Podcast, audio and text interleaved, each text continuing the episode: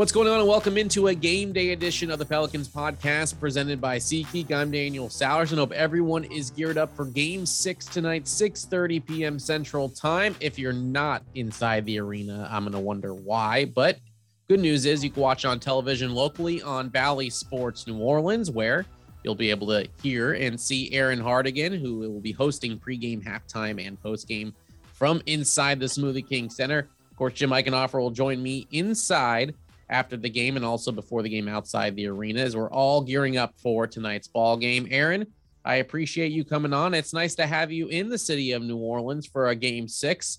How are you feeling this morning? Um, I have pregame jitters, which is normally a good thing. It's normally a good sign for me and Tiger Woods, who reminds us that if you're not nervous, then get out this game, right? Right. Get out, get out of whatever you're doing. If you don't have these these pregame emotion, so to speak. I'm I'm ready, man, and I uh, I'm hoping they they pack the house once again. I know it's another sellout sea of red. Nola versus everybody is tonight's theme, and uh, so Phoenix, if that's the case, buckle up. Jim, you are the Tiger Woods of writing, so I do want to ask you how you feeling about tonight's game. I feel kind of the same way. I, I have to admit that. I mean, I think I guess other than the play-in tournament, the thought crossed my mind for the first time after the loss on game five that this season could be ending soon. And obviously, I hope that doesn't happen. But I mean, it's been such an amazing season. I just feel like across the board, everyone is like, can we please have this continue as long as possible and, and get into the second round? And how glorious that would be to be able to win this series. So um, I have a little bit of nerves as well, but um, I think I'm going to be able to make it through and be able to tweet and sit at my laptop and get through the, the 48 minutes successfully. Well, Jim, Jim, you might actually make midnight deadline this time around. What do you think? yeah, that's that's excellent. That's excellent. I, I I'm sure a lot of people out there that have been going to sleep at 2 or 3 a.m., including fans who've been beyond excited after some of these wins. It's like impossible to get your adrenaline and your emotions back down to the point where you can go to sleep. So I'm happy about that. I hope people can – also get to the arena. I know there's going to be a lot of people getting out of work um, that are going to have to rush to get to the game, but hopefully we can get the whole arena filled before tip off. I know that they were talking, I don't know what they did, but I know they were talking about having like Pierre issue a permission slip to people that, that they could leave work early from their boss. I feel like that's something that every boss in the area sh- should feel obligated to do that. And you can tell them I said it as, as well that if, if your employees need to leave by three or four o'clock in the afternoon, darn it, you got to get that that done. All right. So uh, Jim Eichenhofer handing out permission slips throughout the day. We'll make Dr. Sure I'm calling him Dr. Jim. He's signing them. Dr. Jim.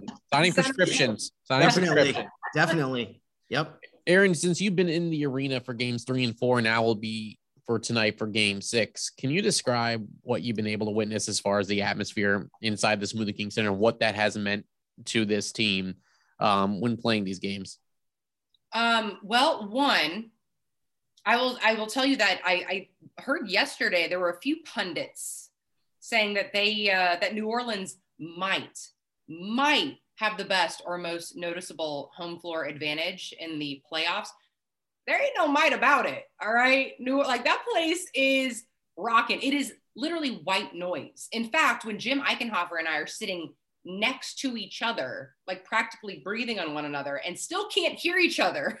you know it's loud when, right? Like that's the scenario.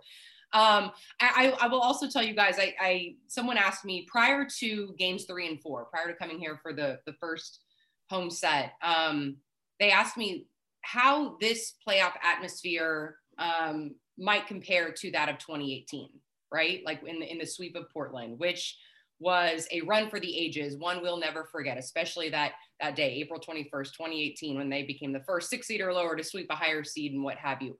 Um, I think my answer to that prior to the weekend was, well, it's kind of like a 1A, 1B sort of situation, you know, two totally different teams, different cultures, different journeys.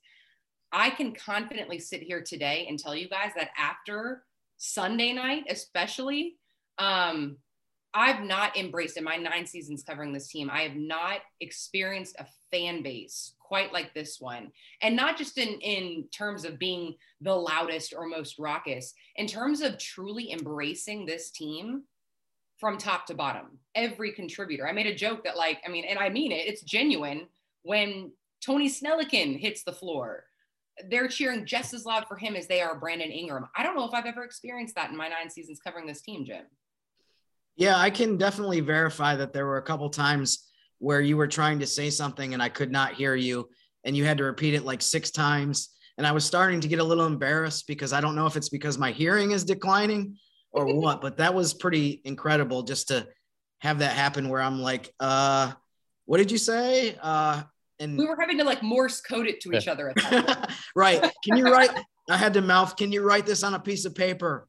But no, I, it, I agree with what you said about the fan base. I mean, it's, I think one of the comparisons I would make between um, 2018 and now is that even though I think that team kind of took the city by storm, in some ways it came out of nowhere in terms of how hot it got in the second half of the season, as well as the way it closed out the regular season, and then obviously with the sweep of Portland.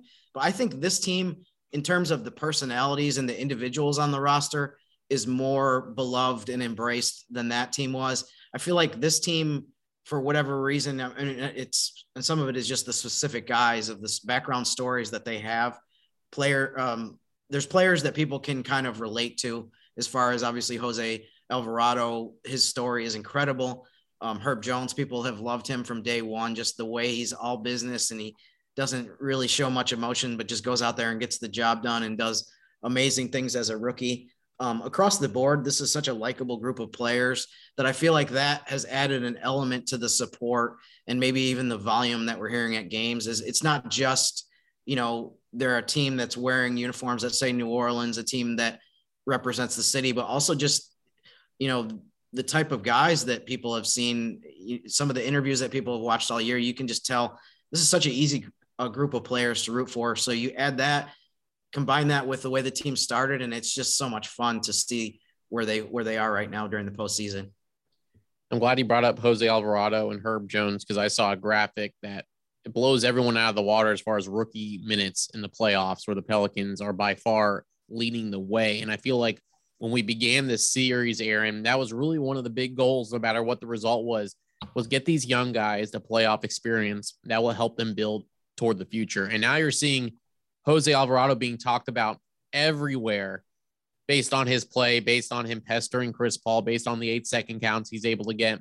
Herb Jones not allowing Chris Paul to help him up. You saw a little bit of attitude from him. Normally he's a cool, calm, and collected guy. You saw a little bit of, of a different Herb Jones in game four. How valuable has this been for those two? And can't forget about Trey Murphy, too, hitting some big shots in the series, just how impactful the rookies have been um, in the series against the number one team in the NBA.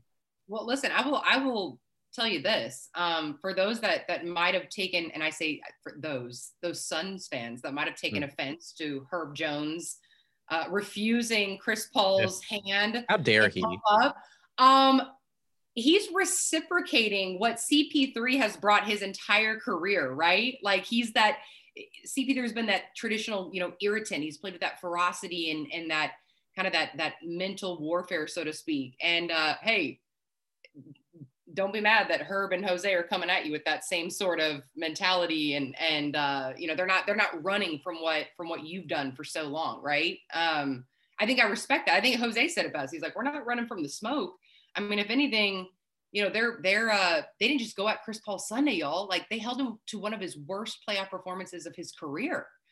Um, and, and this is from a group of guys that at one point posed in like a Scooby-Doo and a hot dog costume. Yeah. Like the rookie. What was that? Was it Jim? Was In that Flintstones? Like the, Trey was a. I think Trey was a Flintstone. maybe well. that was, was that we had Scooby Doo, Flintstone, and like a hot dog. Hot dog. Right? Yeah. Jose was the hot dog. Herb Jones was Scooby Doo. And I think Trey was a Flintstone. I might. Yeah, that wrong. was that was the open practice at yeah. um at Nicholls State where they had to. They always have the rookies do some kind of um hazing type thing. You know, one year it was they had to sing karaoke, which generated the famous Nickeil Alexander Walker yeah. video where he Carlton. was yes singing that. So I guess that's what they came up with this year was that they had to wear costumes at the end of the open practice. So that's where that photo came Jim, from. Jim and Daniel, tell me you looked at that photo back when, when they were at Nicholls State, and you were like, those three, if any, two of those three are going to play the most minutes in the playoffs among all the among all rookies. Like two, I think like Jose and Herb are like two of the top five in terms of minutes played among rookies. Tell me that those three would be holding a future Hall of Famer in Chris Paul uh, to one of his worst playoff outings ever in the postseason. that's yeah. the thing. I think that's the thing that we we keep talking about is they continue to improve as the games go on. And yeah, when we didn't know what to expect from this team, even after one in twelve, Jose wasn't in the rotation. He was still trying to fight his way onto onto the team, going through the G League and then getting up here and then not playing. And Herb Jones is ends up starting, and you're like, wow, you you see what he can do on defense and continues to do that throughout the playoffs. I think that's what's so special about this is is they're showing that the moment is not too big for them. And to have your two rookies that have not experienced these atmospheres like they have, both of them have said that they've never played in a in an atmosphere like this. Yeah, Jose and Herb have played in the NCAA tournament, but that's it's a whole different feeling when you're talking about a playoff game that's shown all around the world. So I feel like this experience is invaluable for, for for what they're able to accomplish here. Most of the rookies in the NBA, especially the guys that are picked in the top part of the draft, don't even get to be their teams don't even make the playoffs. Right. I mean, there's a few guys. I mean, one thing that exception is Scottie Barnes for Toronto, who won Rookie of the Year. His team is in the playoffs, and they're giving Philadelphia a run for their money right now. So that is kind of an exception. But not only are these three guys getting it, their teams got to the playoffs, but they're also playing a ton, as we mentioned. I mean, there's a lot, there are a lot of rookies who are on good teams who get their chances and their spots here or there throughout the regular season. But as you get to the playoffs, their teams kind of say, you know what, you did a good job this year, but we're going to have to go with some of the veteran guys and you'll be ready next year to perform more. So for them to be in this in this situation where the team is relying so heavily on them is great to see and I think also just bodes well for the future. Just the fact that they're able to do this already is is so impressive.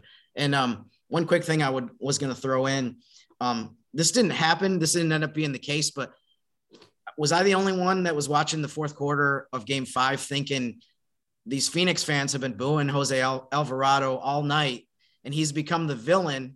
And when the Pelicans got within six or seven points on the scoreboard, I think a lot of those fans were sitting there saying, "This guy's going to ruin our season." Of all the people that of all the people that we've been we we targeted and and and we we all get it. We understand like we don't know the Phoenix players well enough to know their all of their stories and their background and I'm sure that's the case with um, Suns fans that they don't and and you're going to boo opposing players regardless of how great um, how awesome this, the personal story is because they're playing against you and they're trying to take something from you that you want but it was just funny from my perspective. I feel like I mean, if anything, we should thank Phoenix because it's like that's like that just right. Fueled, you know what I mean? Like light that right. light that match. Thanks yep. y'all. Light that. You know what I mean? Like he feeds off of that. Like have they not learned this? and, if, and if Chris Paul thinks telling Jose to get back or crying to the officials enough to tell Jose to get back, which is like which isn't a rule, right? Like Jose, as long as David mentioned, Jose could be no. chilling on the bench if he wanted. He can be anywhere on the floor. So right. Paul right. thinks if Chris Paulding's trying to get him not to do what has been his edge all year is going to work, if anything, Jose is going to come harder. So thank you.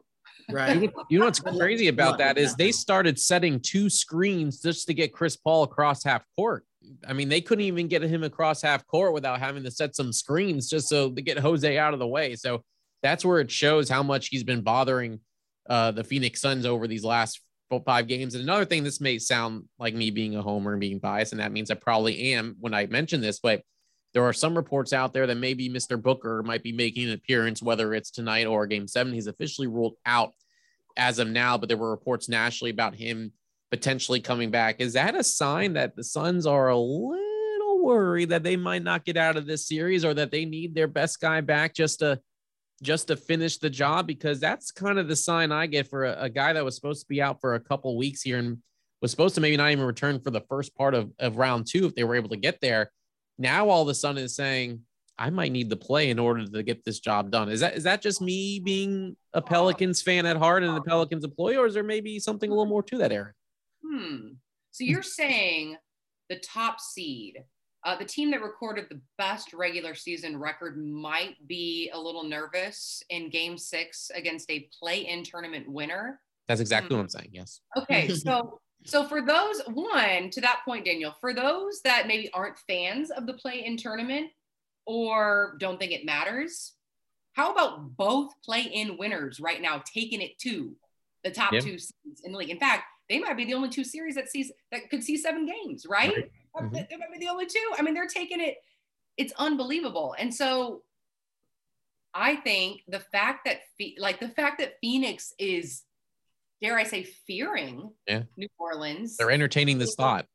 is a small, small victory that we should at least be celebrating right now in New Orleans. That said, David Wesley has has uh, he's expanded on this quite a bit on the show in terms of like hamstring injuries because we've had a you know we've had a couple obviously Phoenix you know it's kind of been a, a, a pretty common injury throughout the league this year and David said just when you think you're ready to return following a hamstring injury you start you start stopping starting pivoting running backward you quickly realize you're not as ready as maybe you thought. Okay, if this game was played in straight lines, if you're just running like straight straight sprints up and up that's one thing. But but David said this is this is tough to come back from. So I think even if he did uh, try to return tonight, he's not he's still not going to be the the the Booker we'd seen all season. What do you think, Jim? Yeah, I think to to kind of um, answer the your question, Daniel. I think if they're up three one earlier in the season, if they were up 3 1 after four games, would we hear, you know, Booker's going to come back? I seriously doubt it. I think if they were in a position where, you know, there's not, they're not really being threatened, they would probably say, you know, they would probably just rule him out and say, you know, he doesn't need to come back because we'll, we should be able to close the series out, especially um, with a home game in game five like they had. Obviously, that wasn't the case. So I, I definitely think there is some element to that of as far as there's no way you would put him in any kind of jeopardy with the injury that he has if you weren't concerned about the possibility of the season not continuing beyond the first round. Um, other quick thing I would say too about the injury report.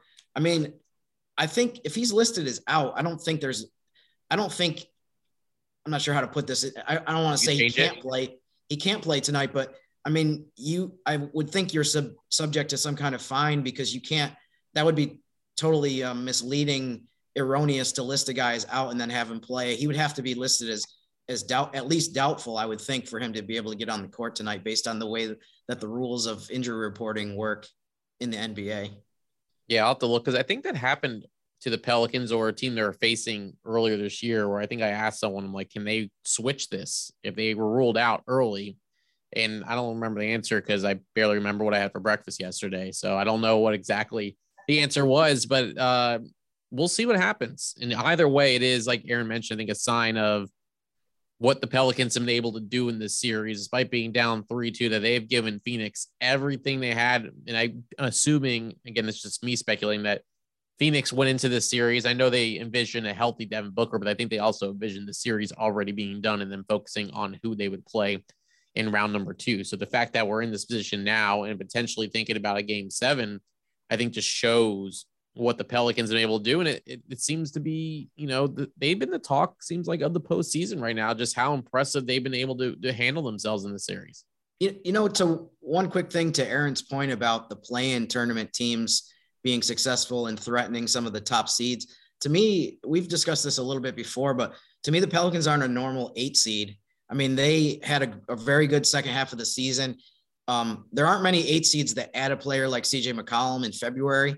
If, if CJ was on the team the entire season, they probably wouldn't be, wouldn't have been. I mean, they finished ninth place in in the standings, but they probably would have finished higher than that by maybe a couple spots or a few spots. So, I mean, it's kind of a bad luck of the draw for Phoenix. I think that they ended up facing a team that is probably, I think, is definitely a lot better than the 36 and 46 record that they finished with. Also, if you look at the way that they played, again in the second half of the season when after the McCollum trade and when Brandon Ingram was playing. I can't remember exactly what the numbers are now, but at one point they were like 12 and four with with that being in those situations. So I mean, they're not a team that really is your typical eight seed that snuck in, even though record wise you could say, yeah, they they they snuck into the postseason. But I mean, to me, that there's a lot of reasons why they're a lot better than that. And I think the Timberwolves are kind of the same way that they they um they they had a lot better second half of the season. Um, they've been a good team all year, and I mean that, that's how you end up with two teams like this that are dangerous in the first round.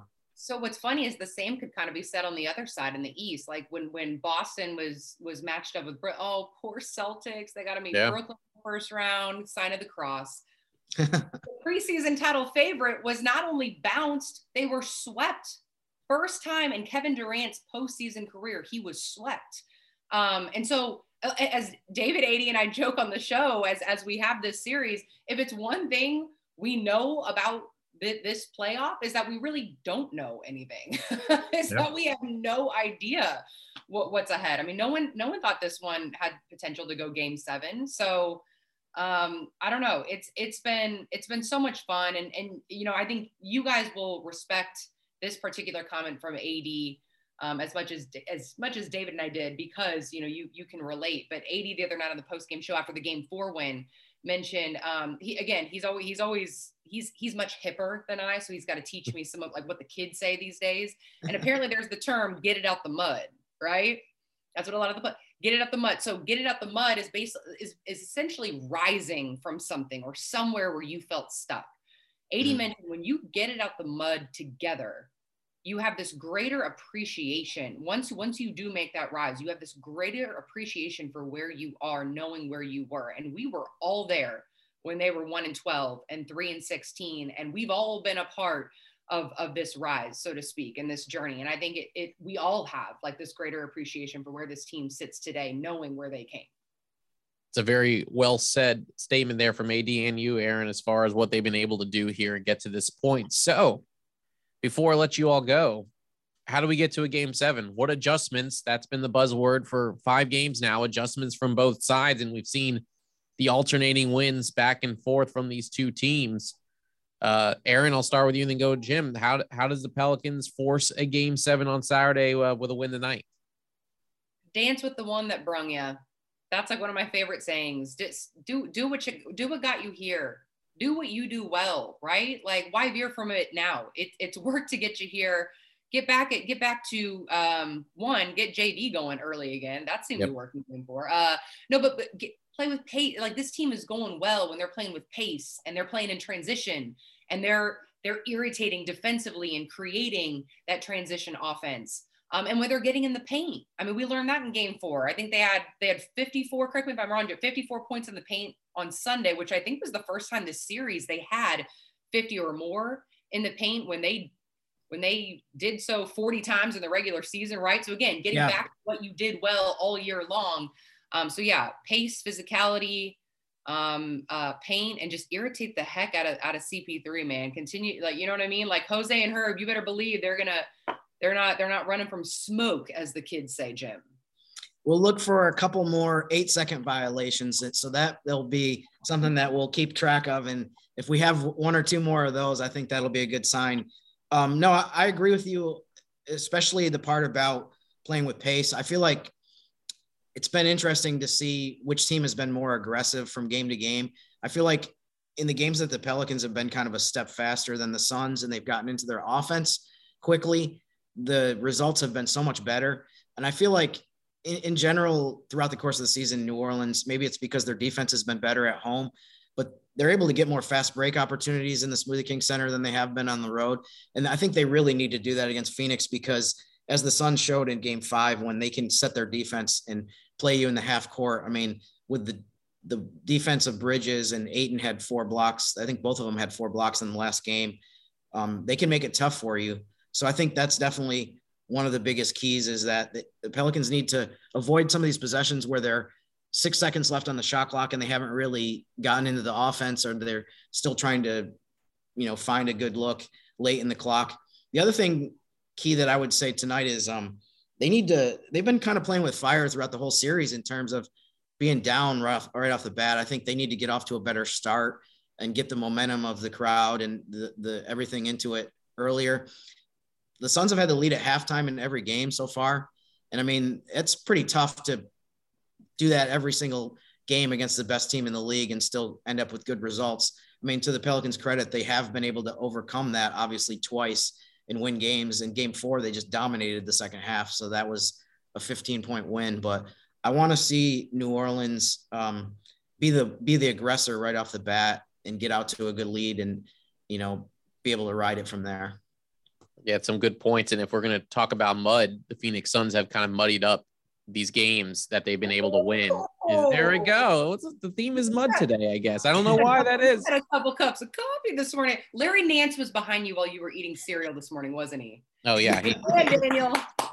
I have two kids under under four, so I need I need all the hype I can get every every morning. and the cups of coffee start at 5 a.m. and go all the way to the break of dawn. So yes, I, I am ready, and puns are my thing. So whatever we can bring them up, I will make sure I do so, trying to make Larry proud as always. But yeah, they've been muddying up this entire series, and that really kind of breaks the fast pace, the transition that Jim talked about. So I feel like that's got to be a thing where they get out early, and that fast start has been huge, like you mentioned. Taking a crowd out early, which Phoenix has been able to do in some of these home games, has been tough for the Pelicans to recover. And the same thing where the Suns got out to a good start the other night and got their crowd into it early, and it really kind of shaped how things went. So the first five minutes of the ball game has been my key to the game, every single one, and I think that's going to stay for for Game Six. So here we go, Game Six tonight, 6:30 p.m. Make sure you get out there early. Again, Jim will be signing permission slips throughout the day at Jim underscore Eichenhofer. Erin will be out in the atrium from 5:30 to 6:30. Correct, Erin? You'll be signing autographs as well as hosting a, a pregame show. Is that correct? Well, I'll be taking photos of David and AD with all with the fans. That's I'm the I'm the professional pregame photographer at this point. so come on out and see us. yeah, absolutely. So and make sure if you're not inside the arena to watch the game on Bally Sports New Orleans. Everyone talks about the national perspective from these from these people, but there's no one that's been watching every single game and doing every game like Bally Sports. So make sure you tune into them. And we'll be on the radio tonight. Todd Graffagnini, John the Shazer, Erin Summers. We'll be outside as well on the opposite end at 5:30. And again, make sure you get there early. 4:30 to 6 will be that fan fest on Dave Dixon Drive. So it's going to be a beautiful day. Get out there early, have some drinks, have some food, and uh, bring the noise. That's easily the biggest key of the game tonight. Bring the noise, and we'll hopefully be talking to you next week with a game or a round two preview against either the Mavericks or the Jazz. For Erin Hartigan, for Jim Eichenhofer, I'm Daniel Sallerson. Thanks for listening to the Pelicans podcast presented by SeatGeek.